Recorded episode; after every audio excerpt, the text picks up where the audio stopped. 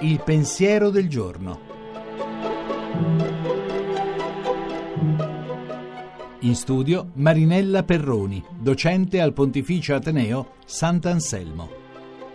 Siamo stanchi, soprattutto noi donne, siamo stanche e preoccupate, perché in un paese in cui si blatera di civiltà le donne vengono uccise giorno dopo giorno da uomini che pretendono di averle amate o di amarle. Siamo stanche perché nessuno si domanda perché oppure che fare con lucidità e coraggio.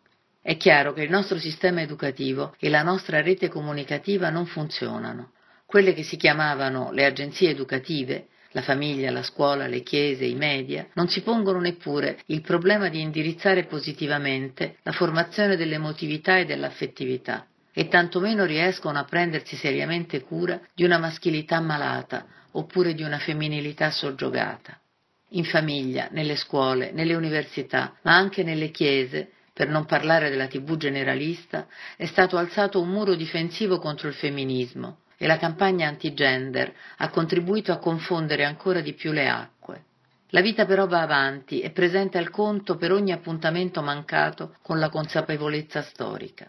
Sogno scolaresche a cui, durante una visita anche solo virtuale alla Cappella Sistina, di fronte a quel meraviglioso affresco michelangiolesco della creazione di Adamo, qualcuno spieghi finalmente che per troppi secoli la teologia ha pensato che l'immagine di Dio avesse unicamente vigorose sembianze maschili, e che solo oggi, grazie alla loro fatica e al loro coraggio, le donne cominciano a capire di non essere figlie di un Dio minore. A giudicare dal bollettino quotidiano dei femminicidi, però, è una vera e propria guerra.